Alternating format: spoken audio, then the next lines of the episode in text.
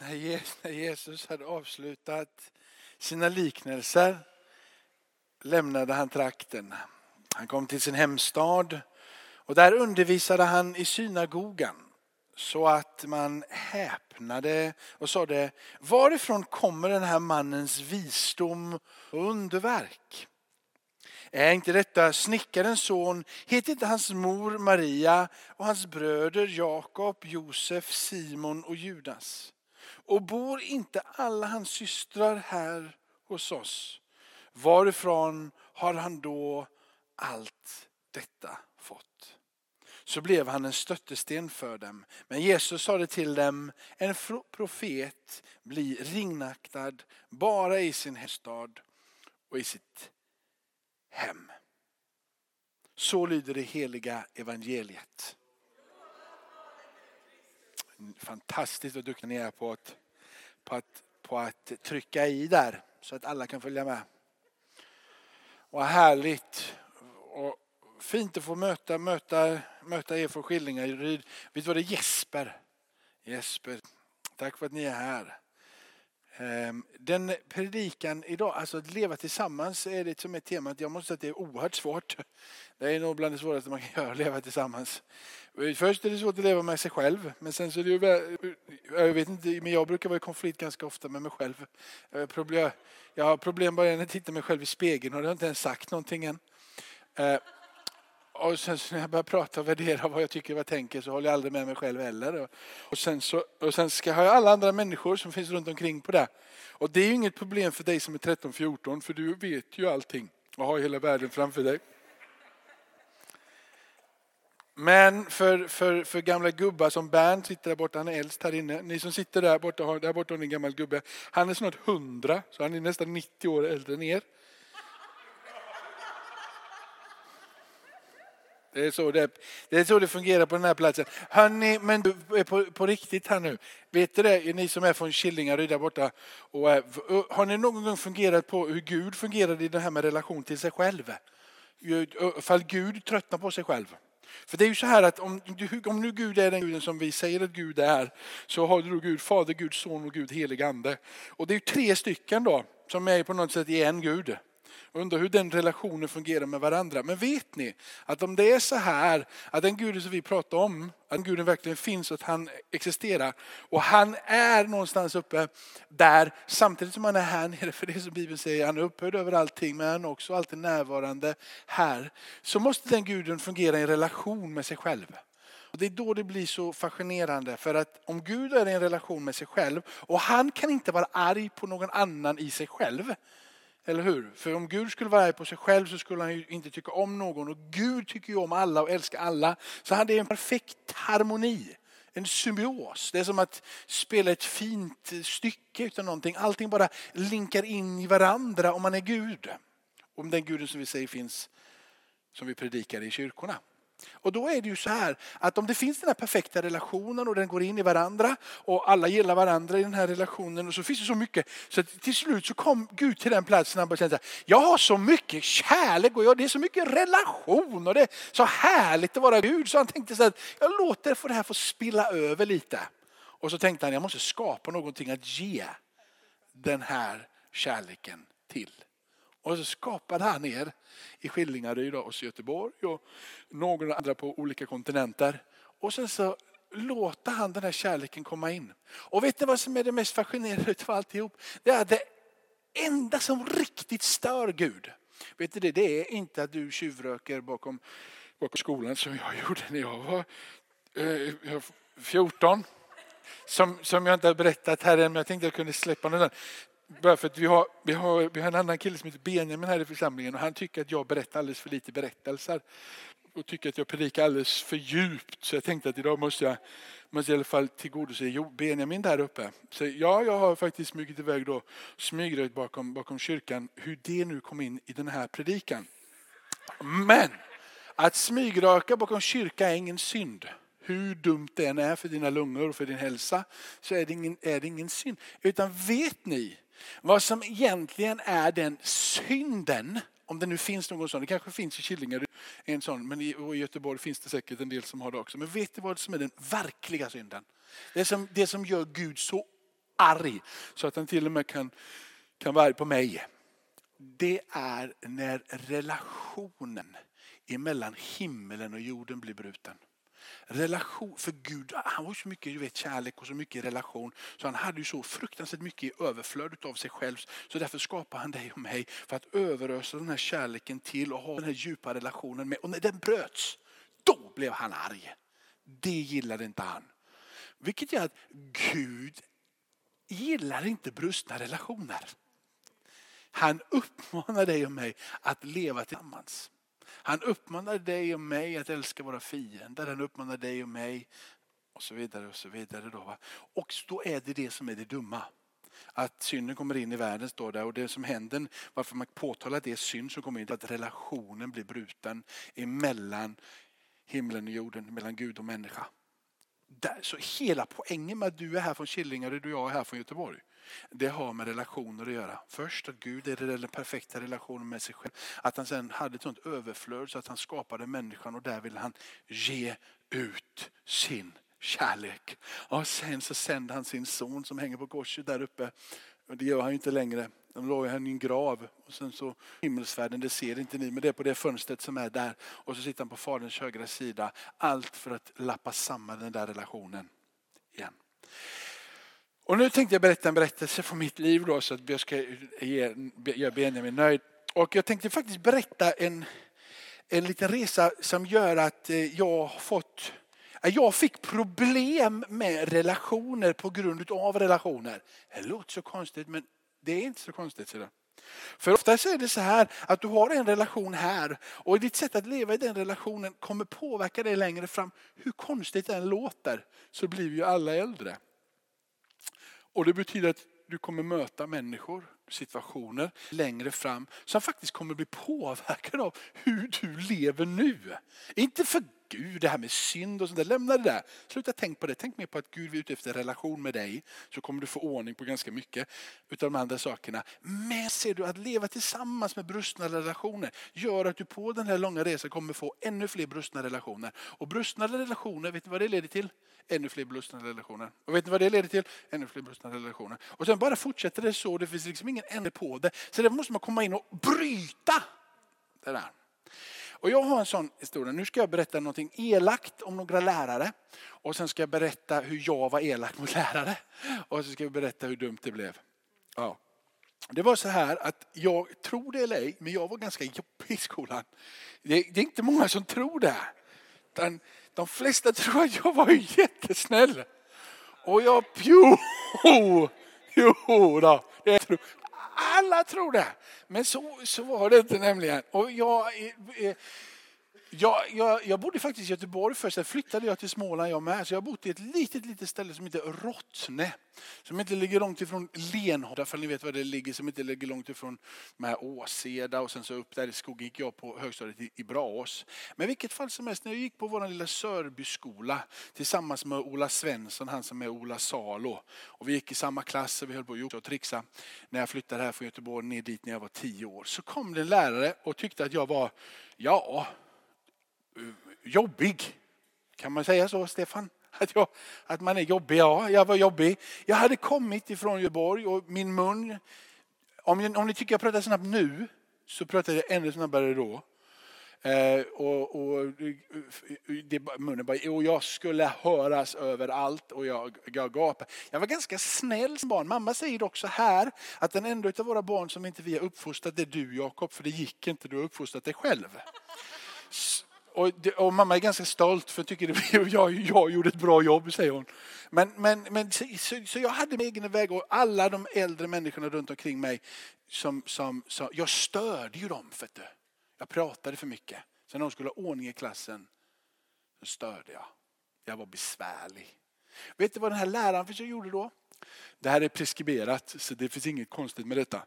Då tog min lärare mig och satte mig på katedern, heter den här bänken som lärarna har. Och så satte hon mig på den där framme. Och så sa hon, nu idag ska alla få berätta vad de tycker om Jakob. Och då började det gå runt där. Och han är jobbig. Han, han gapar för mycket, han hörs för mycket. Och så gick det runt, vi var 29 stycken i klassen inklusive mig. Och det gick runt hela vägen och alla talade om hur illa Jakob var och hur dålig Jakob var. Och så vidare tills det kom till den sista personen på slutet och sa nej, inte så farligt är det faktiskt inte. Konstigt, vi blev väldigt bra kompisar. Vilket som helst. Eh, så jag gick hem till mina föräldrar och mina föräldrar som, som då hade uppfostrat mig till att vara självständig. Eh, jag berättade den här berättelsen. De, varför, hur känner du? Märkligt, sa jag. Märkligt. Men vad, vad, vad känner du? Jag, sa, jag vet inte, jag känner inte så mycket. Jag tycker inte det här var så konstigt. Alltså, Bry mig inte, sa bry mig inte. Så, så, så då gick mamma och pappa på kvällen när jag hade gått och lärt mig och pratade om detta. Ska vi göra någonting åt det? Och så tänkte de, nej gör vi någonting åt det då kommer troligtvis lärarna få sparken. Trots att det här var så länge sedan så lärarna fick nästan göra vad de ville men kanske inte så här. Och så kom de överens om när vi släpper det här. Låter det vara, Jakob klarar sig. Det spelar inte så stor roll. De kan göra vad de vill mot den där, våran son. Han, han, han, han är besynnerligt märklig. Och så, och så bestämde vi, vi gör ingenting. Och ja, det är säkert. De gjorde ingenting, ni tycker vilken dåliga föräldrar. Jag kan säga så här, det var nog det bästa de kunde göra. Det har format, format mig så fantastiskt bra. Eh, vissa människor behöver bli tillplattade innan man kan resa sig upp.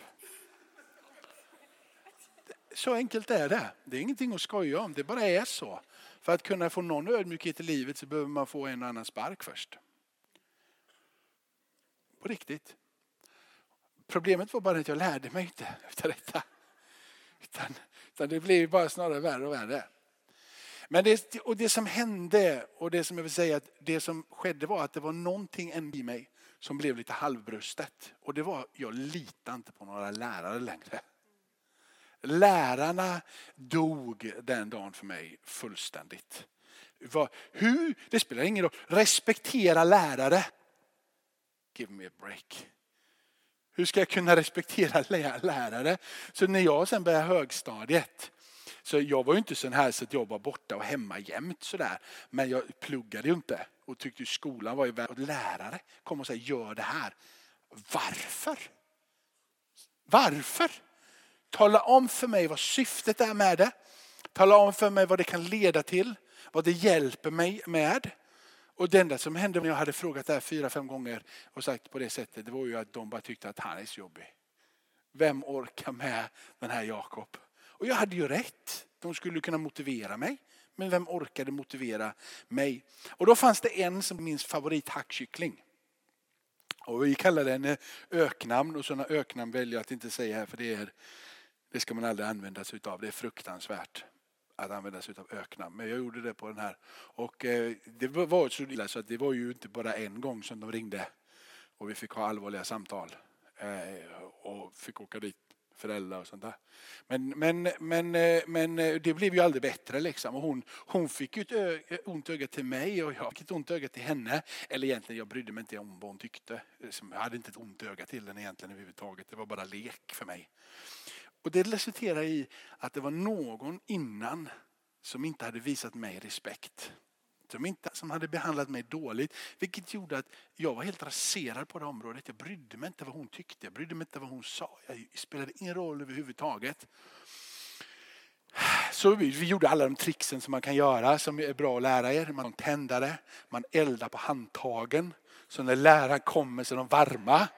Sådana tricks kan man göra. Ja, man kan göra mycket tricks sådär, va? men det var bara ett av, bara för att tala om liksom smakprov. Sådär.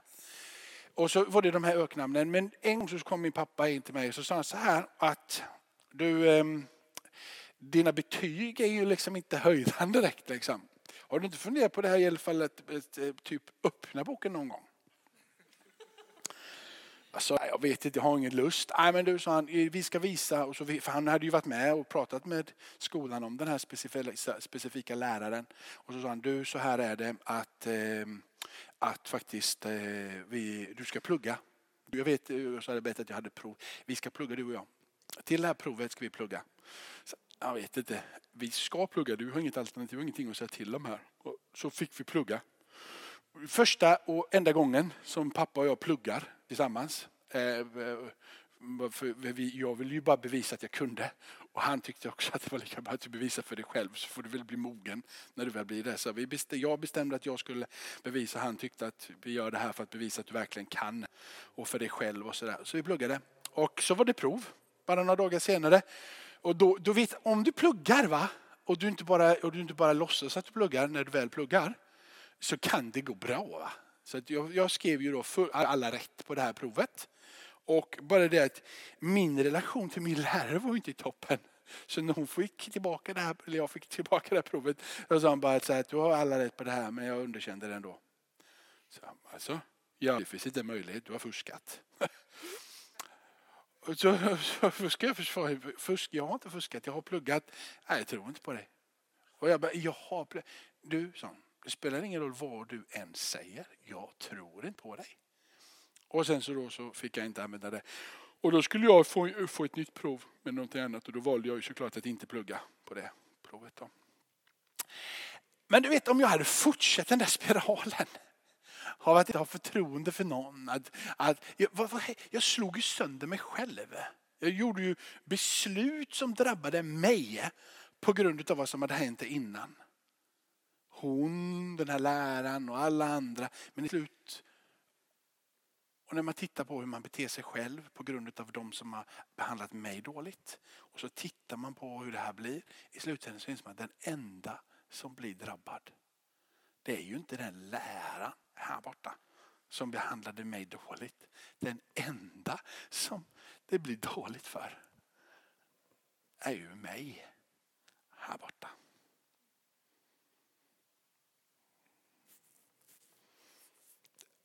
Vet du vad? Det är det här som är evangelium. Det är det här som är budskapet om Jesus. Det är att du ska få kraft på den här resan. Att inte fortsätta att ta dåliga beslut för vad andra har gjort emot dig eller vad du kanske har gjort emot dig själv.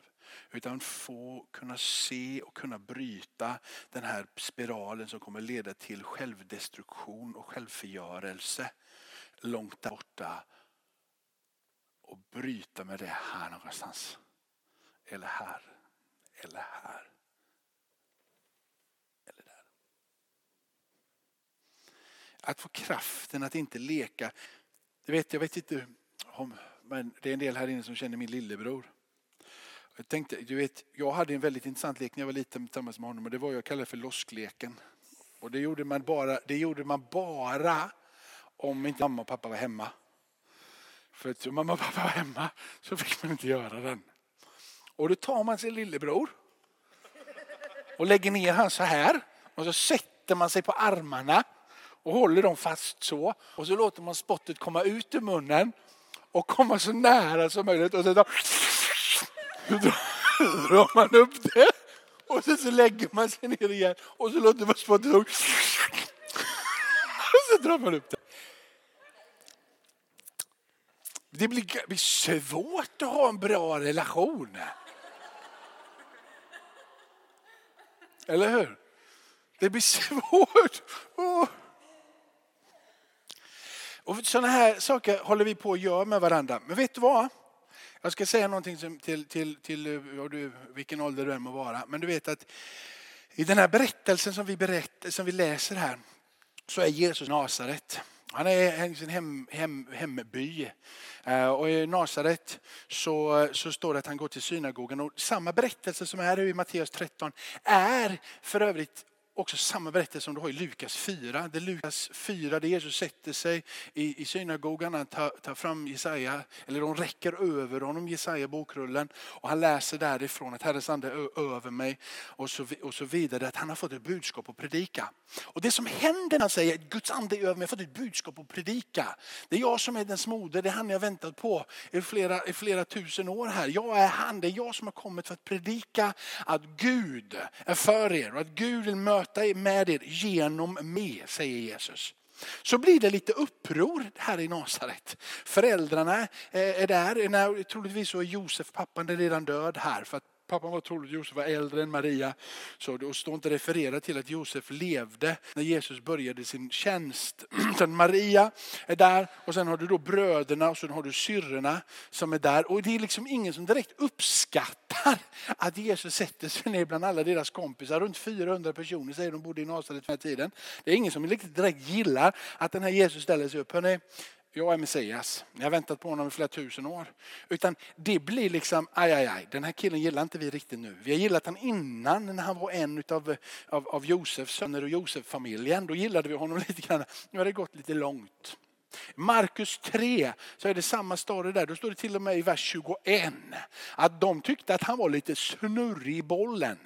Att han var som att han, att han hallucinerade. Att det var dags för mentalsjukhus. Så det var några anhöriga, står det i kapitel 3 i vers 21 i Markus evangeliet som gick för att tala om för Jesus att det är dags för dig att gå hem nu lilla gubben. Du har gått liksom lite väl långt ut på högerkanten. Kom hem nu och, och var med oss istället. Och de som sitter där tillsammans är två bröder som, är, som jag vill lyfta upp här nu. För vet du vad? Om det är så här att du ännu inte har sett vem Jesus är så kan du få se vem Jesus är ikväll. För i det här synagogan, de som sitter där och börjar blä, fy. De som senare kommer försöka hämta Jesus för han verkar vara lite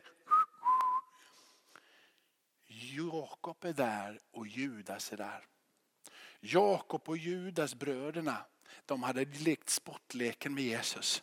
Inte en chans att detta är Messias. Han har snurrat till det rejält. Men vet du det? Att Jakob senare och Judas och de andra syskonen säger bara när Jesus har uppstått ifrån de döda. Då säger de det är nog han. Sen har Jakob skrivit ett av breven i Bibeln och Judas har skrivit ett annat av breven i Bibeln. Så de som från början tittade på Jesus sa du skämtar, det finns inte en möjlighet, du är ett skämt. De behövde bara få vara tillsammans med Jesus efter det att han hade blivit döpt, fylld med den heliga ande. Och när Jesus började tala om vem han verkligen var, gjorde helande under tecken, mirakler, kastade ut demoner, hjälpte människor med mat, flera tusen vid ett tillfälle, gick på vatten natten och allting som han gjorde så, så, så blev de övertygade i sitt hjärta. Och det som var kulmen på övertygelse för dem, där de bara kapitulerade fullständigt, la sig ner och sa han måste vara Messias, den som han säger att han verkligen är. Den han uppstår ifrån de döda, är tillsammans med dem i 40 dagar och efter 40 dagar så händer himmelsfärden. Och så säger Jesus att jag måste lämna er för att om några dagar senare kommer den helige ande. Samma ande som över mig ska komma över er. Och så åker Jesus upp himmelsfärden, sätter sig på faderns högra sida. Och så står det att det var 500 personer som såg Jesus och trodde att han var Guds son. Och efter det så säger han, jag ska komma tillbaka och ska hämta dig och mig. Det är därför vi sitter här idag. För att vi tror att han ska komma tillbaka för dig och mig. För dina relationer och mina relationer. För att bryta den onda spiralen så behöver du bara säga Jesus. Om det som den där snubben står där framme som jag litar lite år där uppe och ibland alldeles för mycket skägg och pratar för länge och för fort. Om det han säger om det Jesus är sant så räcker det bara att du säger Jesus, hjälp mig. Så kommer han att kunna bryta den onda spiralen som du är på väg att göra. Som här kommer att leda till självförstörelse. Redan här. Och du kan få känna och du kan få uppleva att Jesus lever. Ska vi be tillsammans? Tackar dig Fader i himmelen att vi får komma till ditt hus Herre. vi får um, stanna av inför dig, be till dig. Att vi får tro på dig och att vi får hoppas på dig Herre. Ehm, hjälp mig att kapitulera, hjälp mig att slappna av, hjälp mig att se vem du verkligen är. Hjälp mina vänner som är här idag. De som vill säga Jesus kom in i mitt liv, Jesus hjälp mig. Låt dem få se vem du verkligen är. Genom trosbekännelsen, genom nattvarden, genom de sånger på slutet och när vi bjuder till förbön. Gör oss frimodiga så vi vågar ta emot förbön. I Jesu namn. Amen.